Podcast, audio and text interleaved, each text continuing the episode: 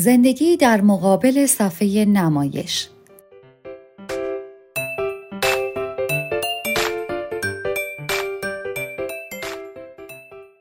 دلبستگی به تلفن‌های همراه نوجوانان را به افسردگی و خودکشی می‌کشاند. این گفته ژان تنگه پروفسور روانشناسی است. اما محققین دیگر اعتقاد دارند که او کاملا در اشتباه است و در عوض به تاثیرات مثبت استفاده از تلفن‌های هوشمند اشاره دارند. اما واقعا به کدام یک باید اعتماد کرد؟ اگنس تلفن همراه خود را نخستین بار در سن نه سالگی البته پس از یک سری بحث و گفتگو دریافت کرد. در آن هنگام و حتی پیشتر بسیاری از دوستهای او گوشی همراه داشتند. اکنون او کلاس هشتم است و به زودی پانزده ساله می شود. به غیر از اوقات در کلاس، گوشی هوشمند او همواره همراه اوست. اینستاگرام و یوتیوب اپلیکیشن هایی هستند که او روزی سه تا چهار ساعت از آنها استفاده می کند. او می گوید من دوست دارم خیلی زود به تمام چیزهایی که دوستانم یادداشت می‌گذارند اطلاع پیدا کنم. هر وقت حوصلم سر می رود به گوشیم نگاهی می کنم. در این مورد او تنها نیست. بر اساس اعلام شورای عالی رسانه ها تلفن همراه در حال حاضر بخش جدای ناپذیر از زندگی روزمره کودکان در سوئد است و هر روز استفاده از آن افزایش می‌یابد. بر اساس آخرین ارقام سال 2016 76 درصد از دختران 15 ساله سوئدی بیش از سه ساعت در روز از تلفن همراه استفاده می کنند. به طور کلی از سن 13 سالگی به بالا همه دارای تلفن همراه هستند و استفاده از اینترنت و تلفن همراه در سنین پایینتر به آرامی در حال پیشروی است. به عنوان مثال روزانه از هر ده کودک دو ساله دو کودک از اینترنت استفاده می کنند.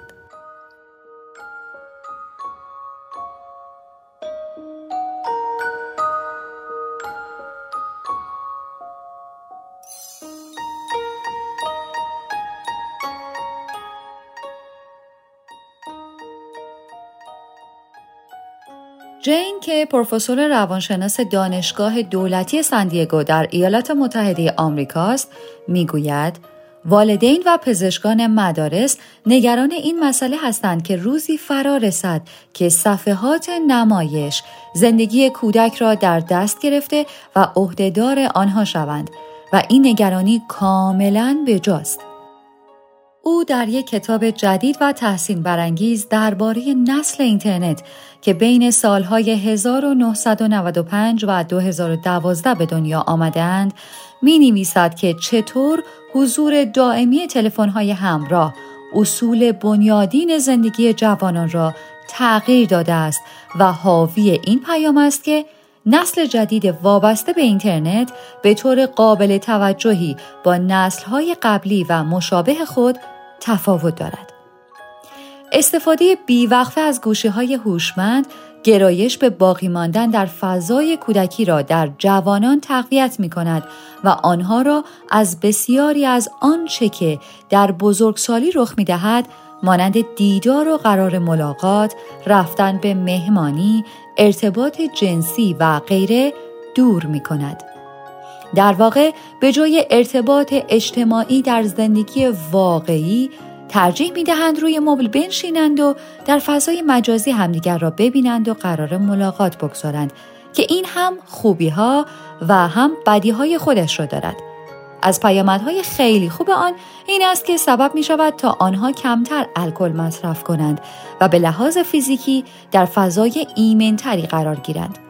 اما آنچه که بیشترین توجه را به خود جلب کرده است نتیجه گیری اوست مبنی بر اینکه بهرهگیری از فناوری اطلاعات و اینترنت می تواند منجر به افزایش شمار نوجوانان مبتلا به بیماری های روانی شود. طبق نظر او، تلفن های هوشمند دلیل افزایش خودکشی و افسردگی در میان جوانان آمریکاست. تحقیقات او که بر اساس پرسشنامه های سالانه و گسترده انجام گرفته نشان می دهد که هرچه جوانان ساعات بیشتری را در کنار صفحه نمایش سپری می کنند بیشتر احساس استراب و افسردگی می کنند.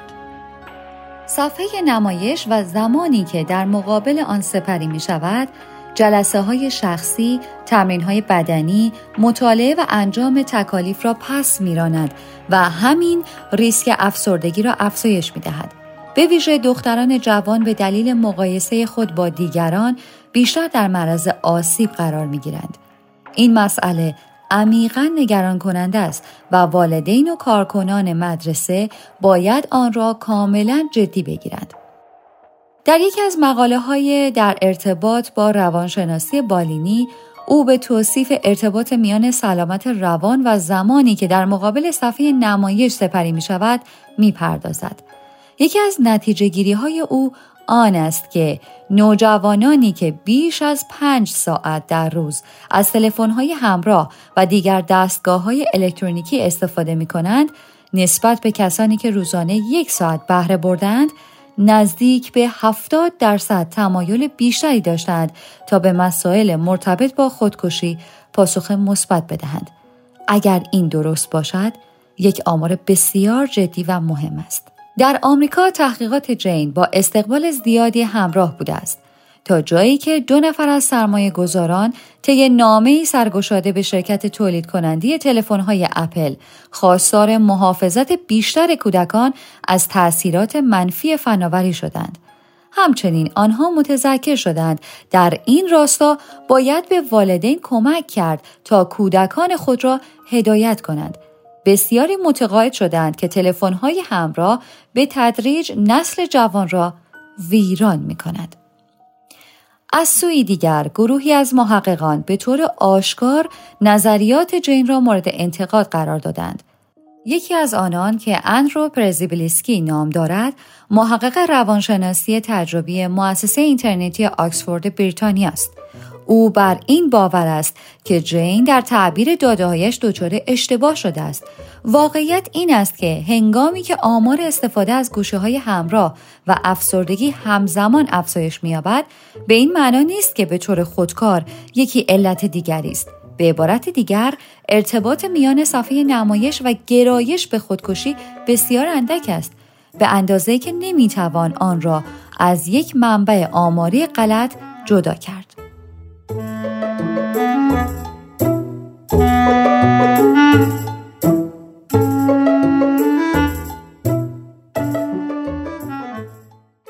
مطالعات او نشان می دهد که بین صفحه نمایش و فاکتور سلامتی ارتباط وجود دارد. به نظر می رسد منحنی به سوی بالا و پایین و حالت برگشت در حرکت است. کودکانی که هیچ زمانی را در مقابل صفحه نمایش سپری نمی کنند و یا بیش از حد پای آن می نشینند در مقایسه با کودکانی که یک یا دو ساعت روزانه از آن بهره می‌برند حال نامساعدتری دارند حتی در دو گروه اخیر که به آنها اشاره شد کودکان از سلامتی بیشتری برخوردارند با این وجود او تاکید دارد که ارتباط بین این دو بسیار ضعیف است درست مثل این است که بگوییم خوردن یک صبحانه مناسب و مقوی سه برابر بیشتر بر سلامت انسان تأثیر می‌گذارد. او اعتقاد دارد پیش از آنکه محققان به راهنمای والدین در این زمینه بپردازند نیاز به مطالعات بهتر و گسترده تری در این زمینه دارند.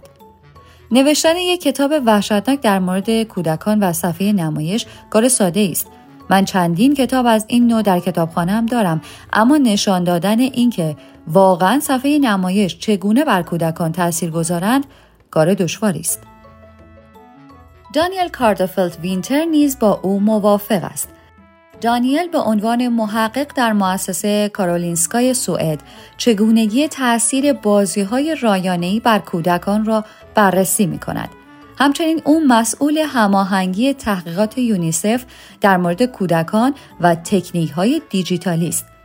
در یک گزارش منتشر شده از یونیسف که او در آن به تحقیق پرداخته است، نتایج حاکی از آن است که دانسته های ما در مورد تاثیر صفحه های نمایش بر روی روح و روان کودک اندک است. او بر این باور است که به لحاظ کلی تحقیق جین ناتوان و ضعیف است. مطالعات نشان می دهد که افسردگی به چیزهای دیگر به جز صفحه نمایش بستگی دارد. از جمله وضعیت محیط خانواده، محیط مدرسه و وجود کسی که نوجوانان بتوانند با او صحبت کنند. شمارش ساعت و زمان سپری شده در مقابل صفحه نمایش کاری گمراه کننده است. میان خواندن یک کتاب الکترونیکی، بازی کردن بازی های رایانه‌ای و به تماشا نشستن جریان آنچه که در فیسبوک رخ می دهد تفاوت بسیار است. او معتقد است در این مورد به مطالعات بلند مدت و همچنین مطالعاتی که دارای شفافیت بالایی است نیاز داریم. نباید تنها به عامل زمان اکتفا کرد بلکه آنچه که کودکان انجام می دهند و فعالیت های آنها را هم باید در نظر گرفت. او همچنین عقیده دارد که مهم است بدانیم در میان همه زنگ خطرهایی که به آنها اشاره شده تحقیقاتی نیز وجود دارد که به تأثیرات مثبت اشاره داشتند به عنوان مثال بازی های رایانه‌ای به ادراک فضایی کودک یاری می کنند و سبب می شوند تا آنها نسبت به محیط اطراف خود هوشیار باشند. در واقع این رسانه های اجتماعی می توانند به دوستی های قوی منجر شوند. با این حال حتی اگر دلایل آشکاری برای اثبات خوب یا بد بودن وقت گذرانی در مقابل صفحه نمایش وجود نداشته باشد باز هم مسئله در خطر بودن سلامت جوانان به قوه خود باقی است. درست پیش از پایان سال گذشته گزارش جدیدی از اداره کل خدمات اجتماعی منتشر شد مبنی بر اینکه نسبت افراد بین 10 تا 24 سال که از سلامت روانی برخوردار نیستند رو به افزایش است در میان زنان 18 تا 24 ساله 15 درصد از آنها در سال 2016 به مراکز مراقبت مراجعه کردند. در گروه های دیگر این نسبت حدود 10 درصد بوده است. شایع ترین مراجعات در پی درخواست کمک برای رفع افسردگی و تشویش بوده است. سوین برمبرگ پزشک کودکان و نوجوانان و استادیار پزشکی دانشگاه کارولینسکا معتقد است هیچ پایه و اساس روشنی وجود ندارد که بخواهیم نمایشگرها را عامل عدم سلامت روحی جوانان تلقی کنیم. به نظر او در دنیای فعلی زندگی کاری با دشواری روبروست و در واقع عدم سلامت روانی در میان جوانان حاصل چشماندازی است که نسبت به آینده نامطمئن به ویژه بازار کار دارند که در آن رقابت برای مشاغل سختتر شده است.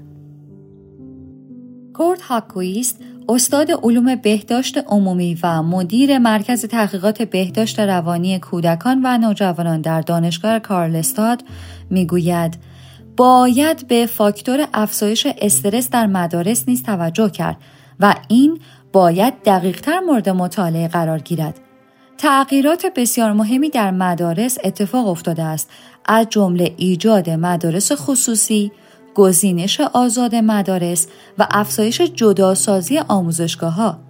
اما دلایل دیگری نیز مانند اینکه جوانان و کودکان از میزان خواب کمتری برخوردارند وجود دارد که به همین صفحه نمایش ها مربوط می شود. باستاب نور آبی صفحه های نمایش می تواند از طریق افزایش فعالیت مغز و تأخیر خواب عمیق بر روی روند فعالیت روزانه تأثیر گذار باشد. کودک و نوجوانی که با کاهش خواب مواجه می شود احساس خستگی و افسردگی می کند. ما در مطالعات خود شاهد این هستیم که نسبت به گذشته نوجوانان دیرتر میخوابند اما هنوز نمی‌دانیم که این امر چه ارتباطی می‌تواند با تلفن‌های همراه داشته باشد. الزا دانکلز استادیار امور آموزشی دانشگاه اومو با اطمینان می‌گوید که هیچ گونه شواهد مطمئنی دال بر اینکه حال ناخوشایند جوانان متأثر از تلفن‌های همراه است وجود ندارد همینطور نمی‌دانیم که آیا عدم سلامت روانی شماری از کودکان واقعا به خاطر نشستن طولانی مدت در مقابل صفحه نمایش است یا خیر.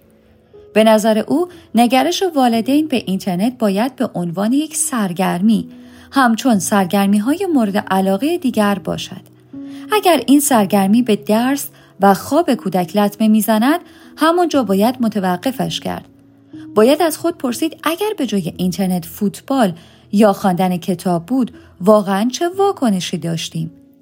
نصیحت من این است که تلاش کنید تا یک ارتباط گسترده و روشن با کودکان خود برقرار کنید تا ببینید در فضای مجازی مشغول چه فعالیت هایی هستند و چه می کنند.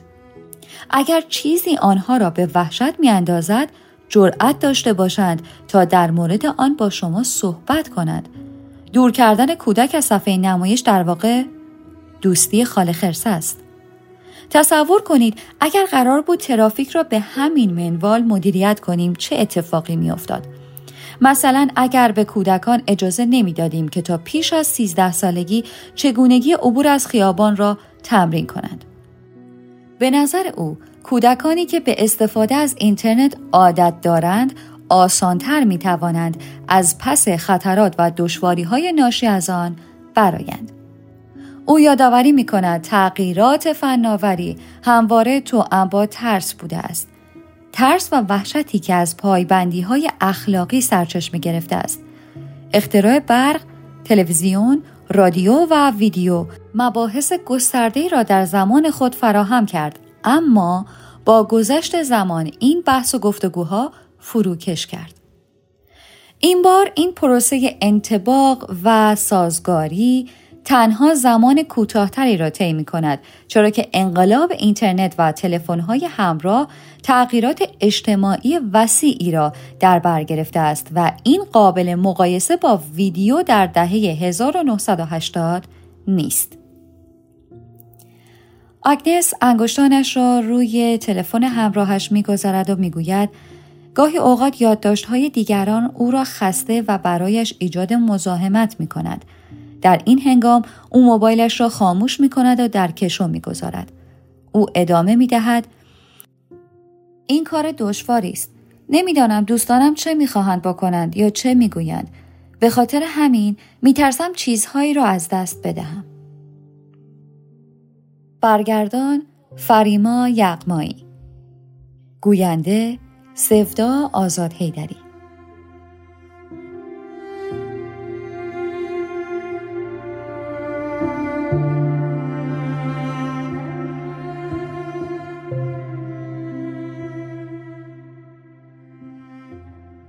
آوای کتابک کاری از مؤسسه پژوهشی تاریخ ادبیات کودکان.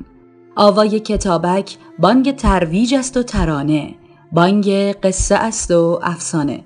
برای دسترسی به محتواهای صوتی آوای کتابک می توانید به کانال تلگرام آوای کتابک و سرویس های پادکستی همچون اپل پادکست، کست باکس، ناملیک، پادبین و گوگل پادکست مراجعه کنید.